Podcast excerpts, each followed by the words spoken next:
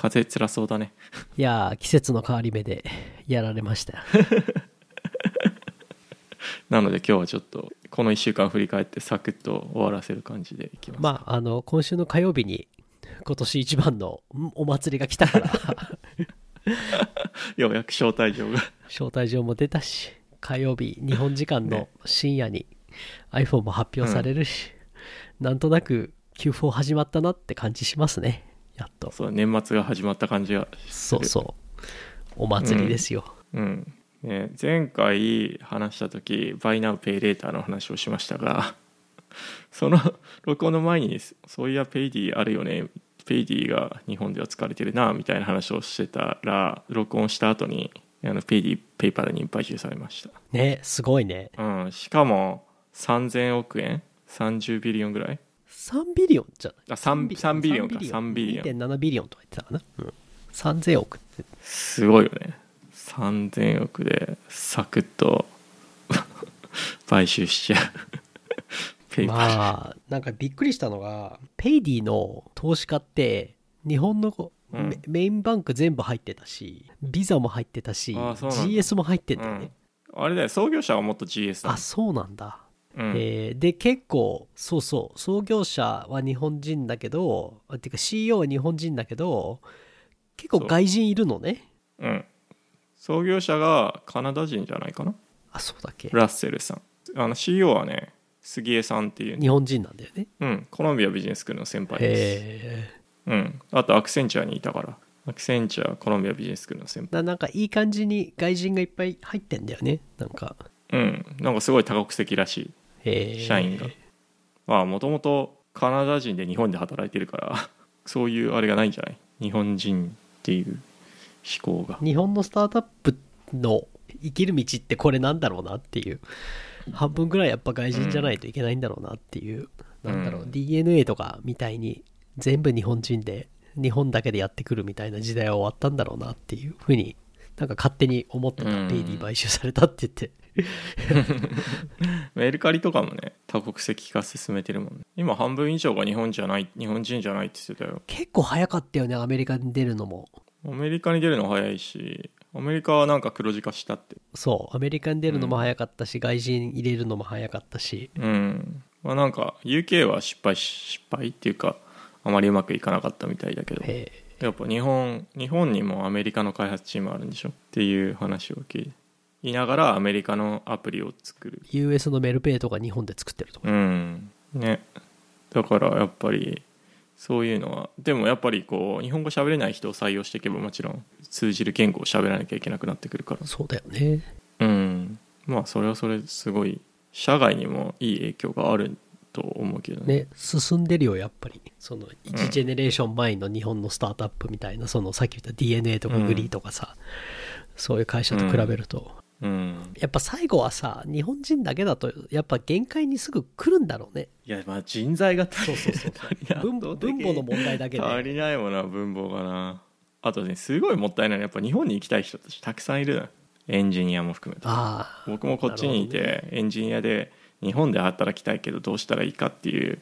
はいはい。まあうちの会社の場合はさ、はいはい。まあ、日本にもポジションあるしもともと僕らが入った時は日本の開発チームなんて小さかったけど、うん。ね、アマゾンも普通に公に発表してるけど日本で1000人ぐらいエンジニア採用しますみたいなことを言ってるからだこっちで働いてれば、まあ、そのまま日本に行けるはいはい。パスができたけどまあなんかそういう人たちもいるからちょっと僕も日本で外海外の人が日本で働く場合どういうビザが必要でとかそれがどれぐらい難しいのかって僕アメリカのことはすごい詳しいけど 日本のことはあんまり知らないから外国人登録書でしょみたいな。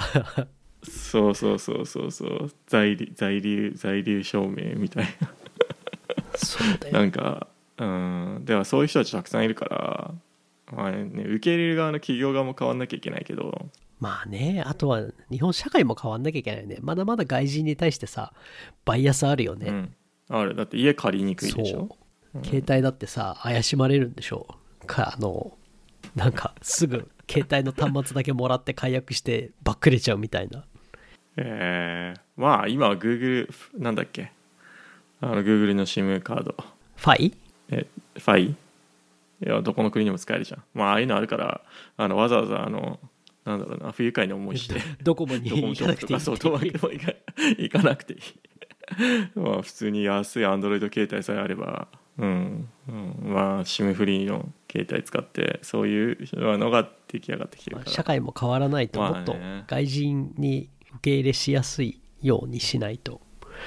うん、でも一番すごい品種買ったのはコロナでほらその日本人以外入国できませんみたいな。ああれはね結構ね印象悪くした。でもそれはしょうがないよ。だってあの選挙に出る人は日本人だからねうん、でもほらその一応在留証明日本で働いてます日本に住んでますっていうさ。でもその人たちは選挙に出ないからね。そこはうん。政治家が自分のターゲット層として見てないからね。日本に住んでる外人が。ででもさけじゃあ結局じゃあそういうふうにその多国籍な人材を日本にっていうもし仮にね国の政策としてやるんだったらそこはあの見直さないとあの何かあった場合あの橋を外されるっていうふうに思っちゃうからね。日本に5年以上住むと海外の資産が税金対象になるとか、あそれ確かね、うん、なんかそれで外人がなんかそういう話を聞きしかもそれが最近？うん。まあ、そうういうのも多分変わんないと多分長期的にスキルがある人は残ってくれないんだよね多分。うん。某某何さん、うん、知ってる人はアメリカに帰っちゃったからね。あそうなんだ。うん、うん、そういうのがあるからまあでもねアメリカアメリカなんてアメリカ国籍持ったりグリーンカード持ったらどこに行っても 税金払わなきゃいけないからね。そう。それはでも需要と供給であのアメリカ国籍とアメリカグリーンカードも取りたい人がいっぱいいるからそれができるんだまあそうか。まあコストとベネフィットを考えると。ベネフィットが勝るからまあいいかみたいなそんな感じなんだろうな。アメリカの結局さファイナンシャルシステムに、うん。あの世界が乗っかってるからさ多分追跡もしやすいんだと思うよ。アセットを。海外のアセットでもなるほどね。なんか日本のさ税務署なんてさ一回海外に出たアセットなんてどう絶対なんか分かんなそうじゃない？あいつら。確かに。いやーでもねアメリカいるとね全部海外のアセットも全部報告しなきゃいけないし、はい。グローバルタクセーションですから。毎年毎年。なんかあの日本の銀行口座これだけあります。F バーね。フォーリンバンクアカウントなんとかってね。なレレジストレーションとかなんか リポートか。俺いまだにさもう何十年もやってるけどあれ月年末の残高を書くのか、年間の平均残高を書くのかまだ分かんないよ。あ違うよ。あれ確かその年の最えー高？残とレポーしてる期間最高残高最高残高そういうのもあるんだよ。なんかねそういいつもなんかわけわかんないんだよね。で一番最初に出てくるデータポイントを書くことにしてんだけど、うん、あとねあれ本当になんかこうフォームをさ入力するさサイトもさすごいしょぼいじゃん。なんか初期の HTML の裏になんか PHP みたいなのつけましたみたいな、あのなんかポスト ポストしてますみたいな。あのが画面じゃんあれ本当にちょっとややる気あるのかなって思う。まあ多分我々みたいな人たちはねあんまりあの彼らのターゲレーダーに乗っかってないと思うんであのもっと多分あのアラブだったりとか。まあ乗っかってないしあのあのうんそんな海外に金あるぐらい余裕あるんだったらお前らどうせ税理士雇ってるだろって向こうは思ってんでしょ。ここんなの手入力でやってないよなみたいな。まあ私手入力してますけど。そこの10万円節約するために手入力するんだよみたいな。いやいやいやそうそうそう。毎年ねやんなきゃいけない。だから日本側がもう少しこう海外の人たちが来やすいというか何かあったとしてもはしご外されないっていうアントラストしなきゃいけないね。もう一世代変わらないとならない気がするな。いやでもなんか僕がさ日本のアマゾン入った時さ社内で英語喋ってる人なんていなかったもんね。びっくりしちゃったもん。いやーやったー外資だーと思って行ったらもうなんかあのうん英語は聞かないわアメリカ人に英語で話しかけると日本語で返ってくるわ。あまあ今だいぶ変わったまあでもあの頃は特殊だったからね。リテールしかなかったしね最初の頃は。で、業界人雇うっていうのはあったからね。うん。まあね。まあ小売りだからね。品揃えしなきゃいけないしね。交渉しなきゃいけないしね。各小売経験がある業界人雇うとあんまり英語でそう会話とかは、うんそこは優先順位高くなかったよね会社の。うん。いやだからなんか開発チームもいたけどでもみんな日本語喋れたよね。海外の人ああマネージャーの顔が浮かぶ。外人外人の外人の顔して外人の顔してんだけど普通にえ日本語できるでしょそうそうそう。合気道をやってますとか。そういう人ばっかりだったから。今はね多分そんなの関係なくて。まあねその後確かアマゾンもエクスパット増やしたんだよね一時期。うん。なんかエクスパットが増えた時代があった気がする。うん。今はもっと普通にあのトランスファーしてくる人たちもいるんじゃないかな、え。うん。パンデミックの前までしか行ってないけどエレベーターで英語で喋ってる人とか日本人僕だけとかエレベーターの中に。そういうこともあったから。あーなんか時代変わったなと思う。でも逆になんかね彼らは日本語喋ってくれないじゃん だから 今まであれ？なんか日本語で通じたらまあなんドキュメントは英語で書かなきゃいけないかもしれないけど。ーいろいろめんどくさくなったと。うんいろいろ面倒くさくなったんじゃないかなとまあでもどっちかだよね。めんどくさくなるけどそうやってダイバーシティが増えてまあ最終的には仕事の質が上がるっていうのと、なんか、うん。そのダイバーシティなくってコンフォタブルな人ばっかりでなんかのんきにやるっていう。うん、やっぱその海外の人たちが来ると競争が増すじゃないですか それがそれがはいいことだと思うんだよね。結局日本語喋れる人だけの競争になっちゃうと日本人だけになっちゃうじゃん。なんかさ日本人って競争が下手じゃん。だからさ なんかアホ、アホだけどね競争がうまい外人が上に上がるのは俺結構大反対なのね。あまあそれはね僕も思で日本人ですっげえちゃんとやるんだけど競争が下手だから永遠に上がれない人がかわいそうなんだよ、う競争するには何が必要なんだろう？政治？政治なんだよ。最後は政治なんで上がれば上がるほど政治だからさもう。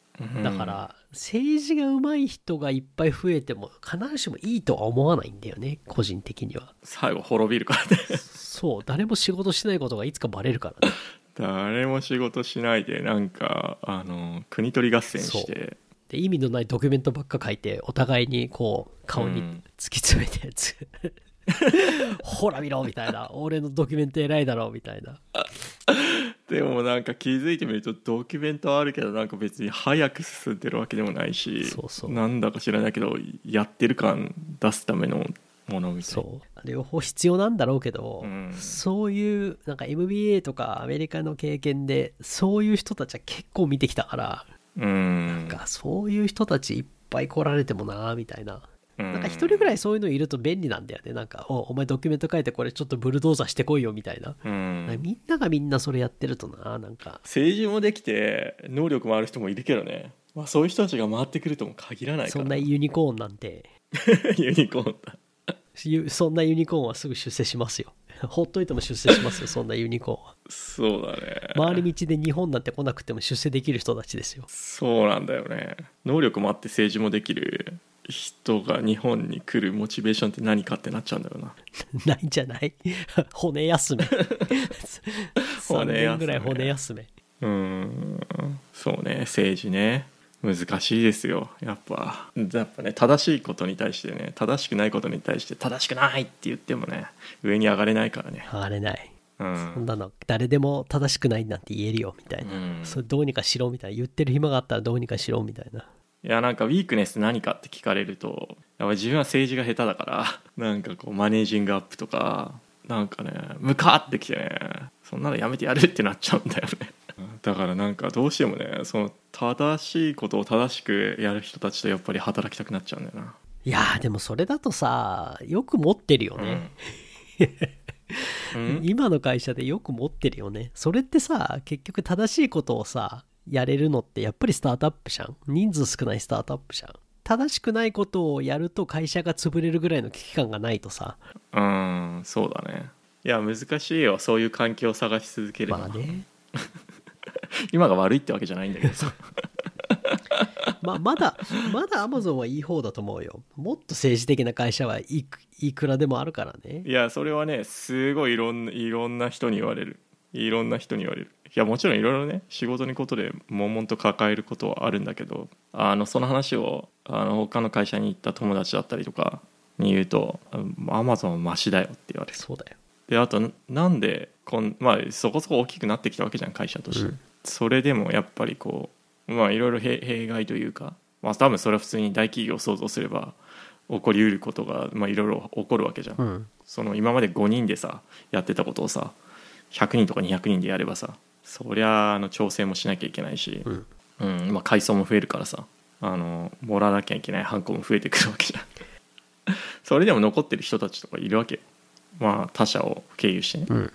でなんでいるのって聞くと「いやまだねマシです」って言われてもう他あの自分のことしか考えてない人たちとかお客さんのことを全く考えてない会社なんていくらでもあると。最近だからいろんなほ他のチームに行った友達とかと話すんだけどこの会社こんだけでかくなってもねなんとかなってるのはねオーナーシップある人たちたくさんいるから お客さん向いて仕事してる人たちが。そう言ってもさまだアマゾンって人足りないじゃん、常に採用してるじゃん。まあねオープンポジションすごいあるからね。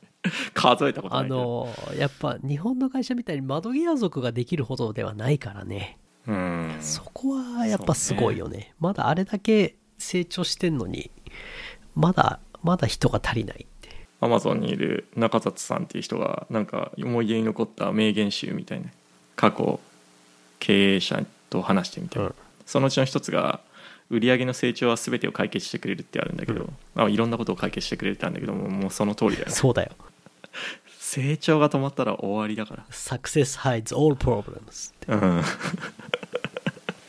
成長してればポジションもたくさん増えてくるしキャリアパスもあるし。っていうか明日が明るいよね成長してる会社は。うん成長しなくなった会社は本当暗いよね、暗いよね。でもなんかそういうこう波をやっぱり見つけながらだから転職しなきゃいいけないと思うな。あ転職で自分の話をしてるわけじゃなくてどんな会社もさどんな事業もさ、まあ、転職って別に転職会社を変える必要はないと思うんだけど必ずしも。やっぱその同じ会社の中でも、ね、伸びてる事業に行くとか今はすごいちっちゃいけど今後伸びる可能性があるとかそういうところをこう見つけてスイッチしていかないと。まあ事業と一緒に自分が成長するからねそこは自動で。だって自分だってさなんか最初あの日本で音楽のチームに行った時デジタルの。某某 VP から「Oh you're going to underdog」って言われた。日本なんてねその CD の売り上げがね、うん音楽のねそのいわゆるその音楽セールスって言われてる中で90%ぐらいうん。でデジタルなんて10%ぐらいで、うん。でもみんな買ってないじゃんと。あんたそんなチームに行くのねって言われてムキーってなって。俺はこれ変えてやると思って。でまあそれで頑張ったんだけど。でもさなんか過去見てみるとさまさかここまで大きくなると思わなかったけどさ。でもまあそれに合わせてさ自分もさ、まあ、プロモーションして、まあ、アメリカに来てでチーム持ってみたいなことができたわけじゃん。でもそれ多分今のチームがそビジネスがそこまで大きくなってなければここまでのオポチュニティもなかったし別に自分の実力じゃな実力というか、ね、実力があってもなくてもこんなことになってないからそれは周りの友達たちも含め。いやーだから成長はすごい大事だなと思うよ。でもそれに合わせて自分もなんかこう待ってるんじゃなくてそれを取りに行かないといけないよね。そうね。乗る船は自分で決めないと。まあその船がね必ずしもあのシップするとは限らないんだけど いきなり沈む可能性もあるけどでもそれ待ってるよりはいいよねって思う。まあ死ぬわけじゃないし。沈んだとしても成長しないよりはマシだと思うよ。沈む経験は沈む経験でまたこれ面白いからね。あります。あの毎回沈んでたらちょっと辛いけどさ 何回くらいか沈む経験もした方がいいっていうのはあの一理あると思うよ。僕はね振り返ってみるとねまだちゃんとその沈む経験っていうのがないんですよね。でもしなきゃいけないなと。ちょっと怖いけどね正直。自分の会社が沈んだらそれは怖いけどうん。やっぱり沈み方もあるよね。アマゾンの中でさ一ビジネスが沈んだって痛くも痒くもないじゃん、まあね。他を探せばいいしね。そうそうそうそうそう。だからまあ沈むあの海もよく考えた方がいいかもねそういう意味ではうん。沈み方もあるしね。でもそういうのもねこう自分でこう能動的に働く場所を決めていかないとなかなかね。あとやっぱそういうのをこうちゃんと経験してれば転職というかそういう面接をなんかでうまくやるスキルだったりとか身につけておけば仮に沈んだとしてもね他に仕事見つけやすいだろうし沈んだ経験を買ってくれる会社もあるからね。沈んだ船のことを語れる人はやっぱ強いよ。メンタル強いよ。うん。なんかイケイケの時だけを経験してる人はなかなか難しいよね、うん、などんな戦略やったんですかっつっても「いやー伸びてたんで」沈んだ経験ばっかりしてる人だとさこいつ雇って大丈夫なのかなって思われるからなんかやっぱ両方いるんだよね。うん、ポートフォリオだ、昔なんかね Kindle 時代にうん。面接をして、で、うんなんか普通にいいなと思ったんだけど、うん。その人がなんか NG つけられたんだよね。でうん。で NG つけられた理由聞いた時にこの人はあのルーザーカンパニーはあの渡り歩いてるから縁起が悪いと。まあ確かに。で Kindle なんかハードウェアだったんだよね。でなんか、うんうん。なんだっけなもうほんとなんかスリーコムとかポームパイロットとかなんかそういうあのあ死神です、ね、そうそうそうそう。そういう系ばっかりでなんかもうなんかやつはだからそんなあの縁起の悪い会社しかいなかったからダメだとか言って厳しいなみたいな。別に彼経営者だったわけじゃないしサラリーマンでしょとか思ったんだけど。なるほどそういう見方もあるんだっていう。うん。いやまあね勝者のメンタリティ大事ですから。まあでもなんかやばい時をどうしたらいいかっていうのも知ってるとかあとなんかこうなんだろうな平平家物語じゃないけど、うん、なんかい今のこの盛り上がってる時が必ずしもずっと続くとは限らない。そう。そういうそういうのが分かってる人の方がいいよね。おごらないし。そう。両方分かってなきゃいけないんだよやっぱ最後は。うん。って思う。でもそういうリーダー見つけるのって大変だよね。ユニコーンユニコーン こう。ねえ。いやでもねそういう人と働いてるかっていうのはね自分の満足度に相当つながるからね。いやーあのペイディからよくここまで引っ張ってきたなと思う。そうだね多国籍チームか。あれどういう脈絡でここまで来たんだ？あ日本にそういうリーダー来ると限らないみたいな話か。いやーよく引っ張ってきたと。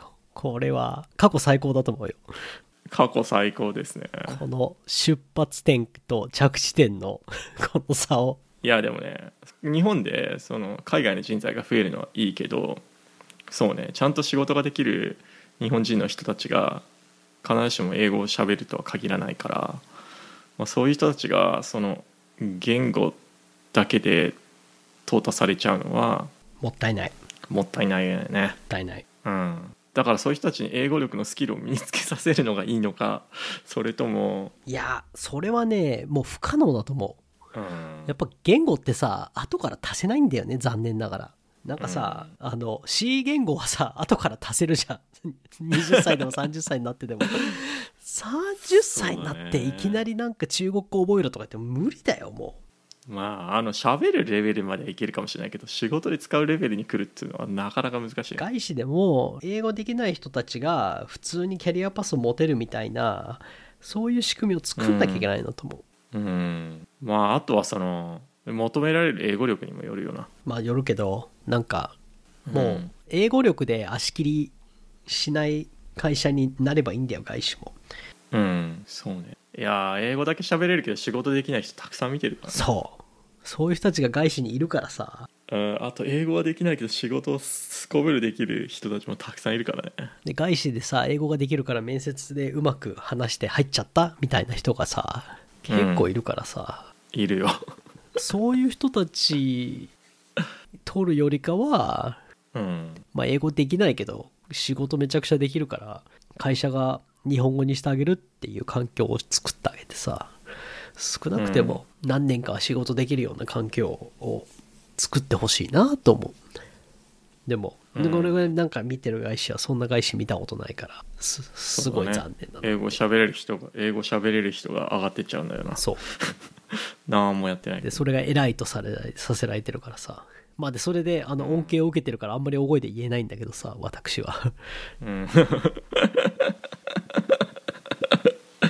だってさアクセンチャーいた時なんてさもうすこぶる優秀な人たちばっかりだったからさしんどかったもんな。そういうしんどさなんか1対1でなんかディスカッションしててやられるとか 資料のクオリティについてなんかまあこっちは厳しいけどなんかめちゃくちゃにされるとかまあもちろんなんか事業会社に行ったら事業会社に行ったら別に他で結果を出せばいいわけだから別にその知的カンバセーションで戦う必要は 全くないんだけど。まあでもそれをなんか若い時に経験できるのっていいよね。そうやってストレッチするのって。いやもう伸びすぎてあの1ミリぐらいになりました。多分今言ったらさそれストレッチできないと思うよもうんそうだね。あの時だっていいあの十二指腸潰瘍になるまで働いたもんなんであんなに頑張れたのかよく分かんないけど朝9時から若さだよ。夜の3時ま若さだ夜の3時まで仕事してさ。若さだよ。若さ。3時に終わってさ築地に築地にあのみんなで寿司食べに行ってさ、うん、いやいや本当に。昔話するとおおっちゃんになってるからあれだけど、うん、とかね。それがでできたのはすごいなと。思う、まあ、自分の子供たちにはさせたくないけど。健康被害があるかまあでもそれを3年ぐらいやるのはいいんじゃない？なんか俺はいいと思うよ。らうん。いいとキャリアではないけどさ。3年ぐらい若いうちにやっとくのはすごく将来的にプラスになると思うよ。うん、だからなんかマッキンゼーとかさ BCG とかにさ卒業した後に大学卒業した後に3年ぐらい行ってさビジネススクール行ってその後キャリアスイッチして事業会社行くとかってそのなんかすごいわ若さあふれる20代をまあスタートアップにもちろん行くっていうのもいいかもしれないけどそういうこうなんか大学院に行く感覚で 3年間ぐらいみっちり鍛え上げられるっていうのはいいと思うんだけどね個人的に。でその後 MBA で2年休め、うん休んで。骨休めして。でその後企業会社行くか起業してって思う。いやいやいや。そうっすね。なんかリーダーシップキャリア論になっちゃいました。まあいいんじゃないでしょうか。火曜日出るもん全部分かってるし。そうだねよまあ、招待状出ましたね。なんであの火曜日楽しみにしますか。そうですね。あの招待状出てあのみんな AR だってしか騒いでないし AR のものは絶対出ないから。絶対出ないよね。だってあのなんだ去年か？去年今年？メガネ使っメガネかけた子がノートパソコン見てたんでしょ。ノートパソコン見てる。あれで「ああ AR グラスが出る」とかってみんな言ったり AR の絵の字も。出ないなないんであのいいんです。あの招待状ももう面白くなくなっちゃったから。でもちゃんとみんな今週記事書けたんでいいんじゃないでしょうか。そうっすね。日銭稼ぐためにみんな分析してましたよ。じゃあ来週火曜日だな。あ、まあ、こっちは来週え？あ日本も火曜日か。こっちの朝だから。そう水曜日の朝方2時とか3時じゃないいつも。いやアップルはあのエピックと裁判しててエピックが勝ったわけでもんアップルが勝ったわけでもエピックが勝ったわけでもなく両方とも負けたっていう 裁判に。あそうなんだ。あれあんまり追ってないけどなんか株が下がったとは言ってたよね。ああ2%ぐらい下がった。まあ判決の内容としては、えっとエピックが主張してたのは2つあって、まあ、1個はアップルは、まあ、エピックってペイパルで課金できるようにしちゃってデベロッパーアカウント削除されてアプリがなくなったんだけどアップストアから、まあ、そういうこうアップル以外の決済手段もアプリの中で、えー、と実装できるようにさせてほしいっていうのとあとはそうそうあのエピックがフォートナイトにそのペイパルボタン入れたやつを理由にアップルがそのエピックのデベロッパーアカウントを停止したのは違法であるっていうふうに訴えたでもそれは両方とも、えー、と通らなかった。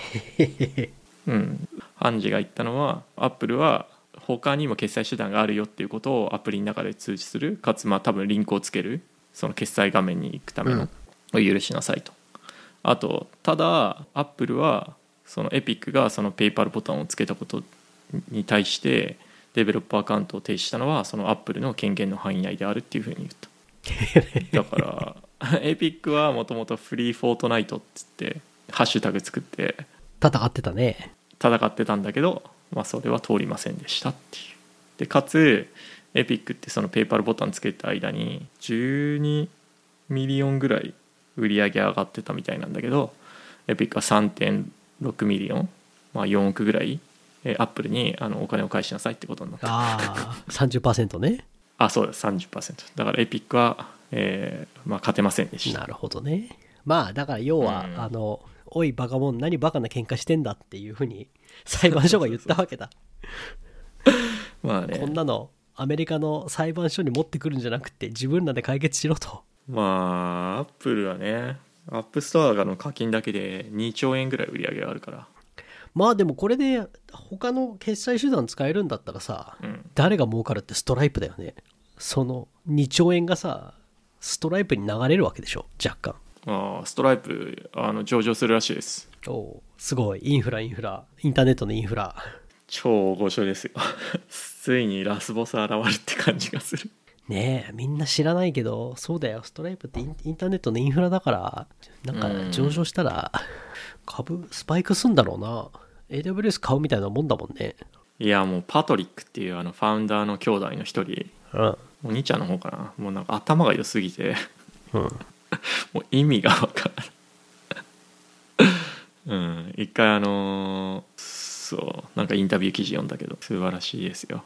ちなみに ああそうもう40分ぐらいやってるから最後だけど日本の8歳の子があのゾンビ飼育員っていうアカウントであの NFT. 絵を作ってるねへでお母さんが確か芸大の非常勤講師のアーティストかなんかで。えへあのそれが結構たくさん作品出してるんだけど1個あの18イーサリウムぐらいで売れたの。今1イーサリウムって3000あのすごいことになってる。すごい。結構いろんなあのアメリカでも紹介されてる。へいやもうもし子供に絵を描かせることがあったらあ の NFT で出してみてください。えすごい時代だな。何があるか分かりませんよ。そんな落書き落書きって言うと怒られると思うけど誰でも書いたものがイうん、ーサリウムと で売れると。うん、オープンシー使ってるみたいだけど。あそれ何？オークション？いやそうオークションと一緒。だ最低、えっと、入札金額を入れて。はいはい。それより高かったら買える、まあ、僕も一応 NFT 出しましたけどね。まだ売れてません。もっとたくさん作んなきゃいけない。やっぱり親が芸大じゃなきゃいけないんじゃないの？ああそうだいやいや。いやけ競馬と一緒でこう親の血筋を見られるんじゃない？いやそうですね。まあそんなところかな。いや面白いなと思ったよ。夏休みの研究でやったらしいけど。すげえ。夏休みの研究で500万儲けられるなんてすごいな。いやでもそれ1個380万で400万ぐらいであの結構たくさん出してるから。あすごいよ。ーすごいな。うん。見てみて